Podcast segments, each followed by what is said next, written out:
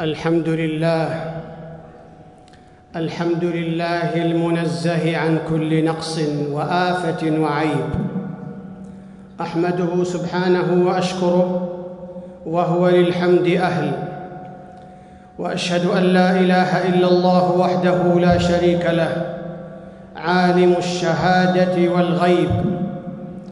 وأشهد أن سيدنا ونبينا محمدا عبده ورسوله. بلغ الرسالة وأدى الأمانة وجاهد في الله حتى علاه الشيب. صلى الله عليه وعلى آله وصحبه. صلاة دائمة تحل بها الشفاعة بلا ريب. أما بعد فأوصيكم ونفسي بتقوى الله.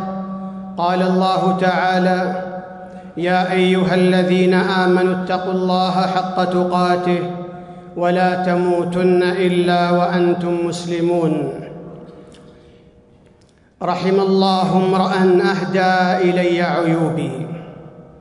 كلمة عظيمة بها معان جليلة. لا يقوى على تحقيق مدلولها إلا العظماء. أصحاب النفوس الشامخة والقلوب الناصعة. والتواضع الصادق الذين تقبلوا عيوبهم بقوة وشجاعة وواجهوا أنفسهم بكل ثبات وانصرفت هممهم إلى التفكير في إصلاح عيوبهم وما يلقاها إلا الذين صبروا وما يلقاها إلا ذو حظ عظيم وليس من شريف ولا عالم ولا ذي فضل إلا فيه عيب. وما أبرئ نفسي إن النفس لأمارة بالسوء إلا ما رحم ربي. وإذا ترك المرء الغرور وترقى في الطاعة انكشفت له أسرار نفسه وتبصر بعيوبه ويزداد المرء توفيقا. إذا رزق بقرين صادق صدوق يبصره المعايب دون تغيير ويكشف له المثالب دون تشهير وقد تنتفع بعدو حاقد أكثر من انتفاعك بصديق مداهن فعين السخط تبدي المساوية. قال أحد السلف أخ لك كلما لقيك. ذكرك بنصيبك من الله وأخبرك بعيب فيك أحب إليك وخير لك من أخ وضع في كفك دينارا. وقال آخر إذا رأيت من أخيك عيبا فإن كتمته فقد خنته وإن قلته لغيره فقد اغتبته وإن واجهته به فقد أوحشته. قيل له كيف أصنع؟ قال تكني عنه وتعرض به وتجعله في جملة الحديث. قال الله تعالى قد جاءكم بصائر من ربكم فمن أبصر فلنفسه ومن عمي فعليها. فإذا أراد الله بعبده خيرا بصره بعيوب نفسه. ومن كملت له نفسه ومن كملت له بصيرته لم تخف عليه عيوبه وإذا عرف عيوبه أمكنه علاجها والإعراض عن معرفة العيوب علامة ضعف ونقص. والذين يعمون أعينهم عن ملاحظة عيوبهم هو اعتقادهم أنهم بلغوا مرحلة من الكمال. ولن يهذب الفرد ذاته وينمي شخصيته ويسد الخلل حتى يقر بعيوبه التي هي آفات في المجتمع تعطل طاقات الأمة وتحطم منجزاتها وتعوق مسيرتها نحو التقدم. المنهج الرشيد في إهداء العيوب يبنى على أدب رفيع فالأسلوب الحسن والكلمة الهادئة الطيبة تشرح الصدر. واللين من غير عنف والنصيحة في السر وتلميحا لا تصريحا أقرب للقبول والأدب في العرض وعبارات الحب والثناء الشرعي أبلغ في التأثير. أما عرض العيوب في مشهد ملأ وجماعة فنوع توبيخ وفضيحة وتفضي إلى رفضها وعدم قبولها والأسوأ أن تجعل ذريعة لانتقاد الذوات وتحقير مقامهم وتقزيم مكانتهم وهذا يعبر عن ذات مريضة ونفس دنيئة. ولو كشف عيبك ناقد أو حاقد وتجاوز الحد في الأدب فقد وضع يده على مكان الداء والأولى أن ننصرف إلى إصلاح حالنا. ونترفع عن المعارك الجانبية أو الانتقام. قال الله تعالى وما أصابكم من مصيبة فبما كسبت أيديكم ويعفو عن كثير. وقد تغير الحال في زماننا فمن أسدى إلينا معروفا بكشف عيوبنا أبغضناه وأبعدناه ومن زيف حقائقنا وكتم عيوبنا وأضفى علينا جوا من مديح مزيف قربناه وأدنيناه. المنهج الشرعي في التعامل مع عيوبك وعيوب الآخرين أن تحوطها بستر الله كما سترك وسترهم. والله ستير والله ستير يحب الستر. قال صلى الله عليه وسلم إن الله عز وجل حليم حيي ستير يحب الحياء والستر. رواه أبو داود والنسائي. وعن أبي هريرة رضي الله عنه قال سمعت رسول الله صلى الله عليه وسلم يقول كل أمتي معافاة إلا المجاهرين وإن من الإجهار أن يعمل العبد بالليل عملا ثم يصبح قد ستره ربه فيقول يا فلان قد عملت البارحة كذا وكذا وقد بات يستره ربه فيبيت يستره ربه ويصبح يكشف ستر الله عنه رواه مسلم.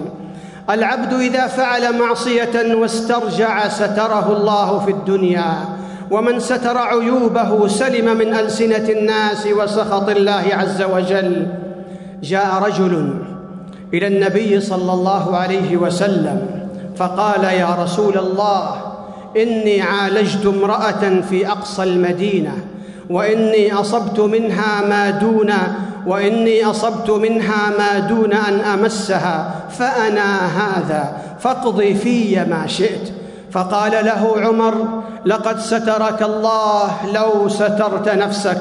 قال فلم يرد النبي صلى الله عليه وسلم شيئا. فقام الرجل فانطلق فأتبعه النبي صلى الله عليه وسلم رجلا دعاه وتلا عليه. أقم الصلاة طرفي النهار وزلفا من الليل. إن الحسنات يذهبن السيئات. ذلك ذكرى للذاكرين. فقال رجل من القوم يا نبي الله هذا له خاصة؟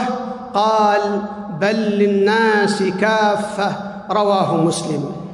الهدي في التعامل مع عيوب الآخرين منع إعلانها وإشهارها. وعدم الإشهار يعين مرتكب العيب على التوبة والإصلاح وقد يقود الافتضاح إلى كسر الحواجز والجرأة على المحارم بلا رادع. الستر علاج اجتماعي تحاصر به الرذيلة وتسود معه معاني الطهر والسلامة وتقوى به أواصر الألفة والمحبة. كما يؤسس به لمبدأ عظيم حسن الظن بين المؤمنين. قال الفضيل بن عياض إن المؤمن يستر وينصح وإن المنافق والفاجر يهتك ويعير. وشتان شتان ما بين من يهدي إخوانه عيوبهم كناصح مشفق وناقد بصير وبين من يجعل همه ومهمته وشغله ليله ونهاره تصيد عيوب الآخرين بل هذه آفة عظيمة تنافي الشخصية السوية وتنطوي على خبث طويه حين يطلق المرء للسانه العنان ويتتبع الناس فيهرم بدنه ويمرض قلبه ويضيع عمره وتعمى بصيرته عن عيوب نفسه. قال رسول الله صلى الله عليه وسلم يبصر أحدكم القذاة في عين أخيه وينسى الجذع أو الجذل في عينه معترضا. وقال رسول الله صلى الله عليه وسلم إذا قال الرجل هلك الناس فهو أهلكهم. رواه مسلم. منشأ هذا المرض الإعجاب بالنفس والكبر والشعور بالنقص والحقارة في شخصيته حيث يظهر النصح ويبطل التشفي ونشر العداوة والفرقة. كما قال صلى الله عليه وسلم الكبر بطر الحق وغمط الناس رواه مسلم. وقال بحسب امرئ من الشر أن يحقر أخاه المسلم. سمع أعرابي رجلا يقع في الناس فقال قد استدللت على عيوبك بكثرة ذكرك لعيوب الناس لأن الطالب لها يطلب بقدر ما فيه منها. وقال أحد السلف إني لارى الشيء أكرهه فما يمنعني أن أتكلم فيه إلا مخافة أن أبتلى بمثله. وقال آخر كنا نحدث أن أكثر الناس خطايا أفرغهم لذكر خطايا الناس. وقال ثالث إذا رأيت الرجل مولعا بعيوب الناس ناسيا لعيبه فاعلم أنه قد مكر به. وروي عن بعضهم أنه قال أدركت قوما لم يكن لهم عيوب فذكروا عيوب الناس فذكر الناس لهم عيوبا. وأدركت قوما كانت لهم عيوب فكفوا عن عيوب الناس فنسيت عيوبهم. وقد يتجاوز أحدهم الحد إلى تتبع الكلام وسقطاته والقلب ونياته فيشق الصف ويشيع الريبة وسوء الظن. تتبع العورات عباد الله يفسد المجتمع وينشر الحسد والبغضاء كما جاء في حديث معاوية رضي الله عنه عن النبي صلى الله عليه وسلم أنه قال إنك إن اتبعت عورات المسلمين أفسدتهم أو كدت أن تفسدهم.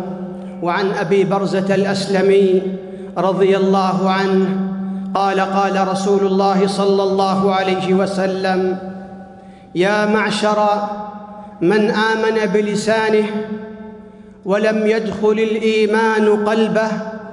لا تغتابوا المسلمين ولا تتبعوا عوراتهم فإنه من اتبع عوراتهم يتبع الله عورته ومن يتبع الله عورته يفضح في بيته.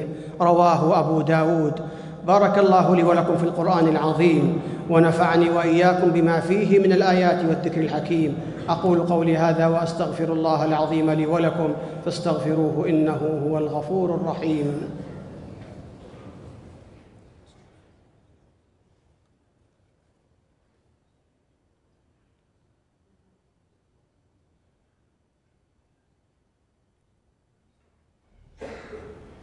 الحمد لله المتفرد بالجمال والجلال أحمده سبحانه وأشكره في الحال والمآل وأشهد أن لا إله إلا الله وحده لا شريك له الكبير المتعال وأشهد أن سيدنا ونبينا محمدا عبده ورسوله صلى الله عليه وعلى آله وصحبه. أما بعد فأوصيكم ونفسي بتقوى الله. قال الله تعالى يا أيها الذين آمنوا اتقوا الله وقولوا قولا سديدا. يصلح لكم أعمالكم ويغفر لكم ذنوبكم.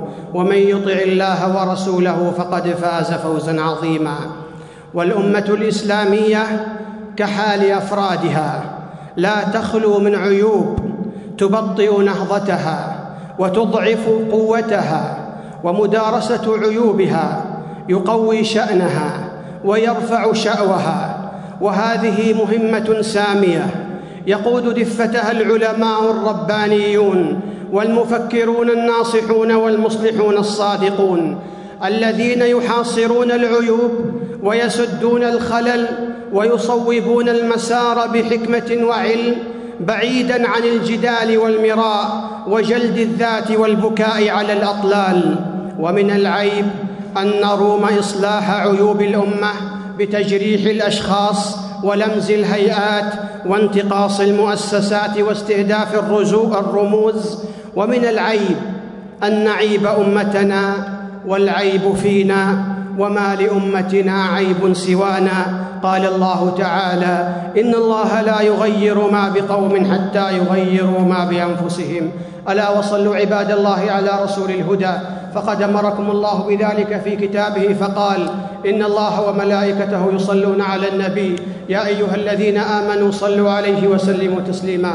اللهم صل على محمد وأزواجه وذريته كما صليت على إبراهيم.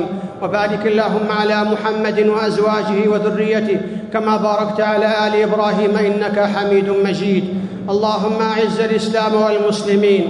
اللهم أعز الإسلام والمسلمين. اللهم أعز الإسلام والمسلمين. وأذل الشرك والمشركين. ودمر اللهم أعداءك أعداء الدين.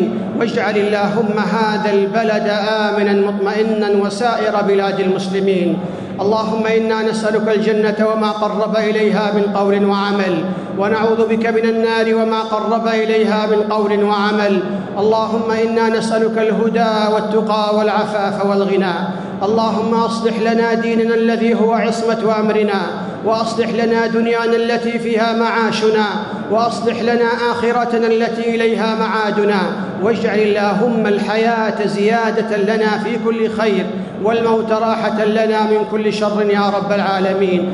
اللهم انصر إخواننا في الشام اللهم انصر إخواننا في الشام اللهم أيدهم بنصرك وتوفيقك يا رب العالمين. اللهم كن لهم مؤيدا ونصيرا وظهيرا يا رب العالمين.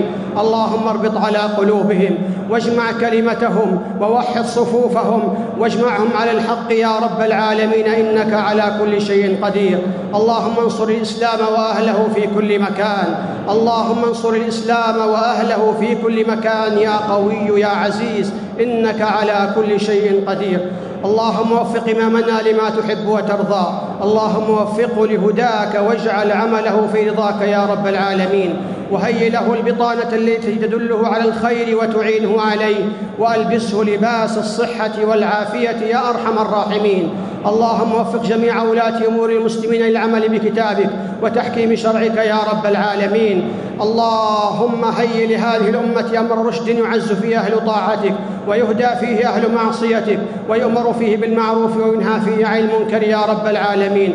اللهم فرج هم المهمومين من المسلمين ونفس كرب المكروبين واقض الدين عن المدينين وفك أسرانا وأسر المسلمين واغفر لموتانا وموتى المسلمين إنك على كل شيء قدير برحمتك يا أرحم الراحمين.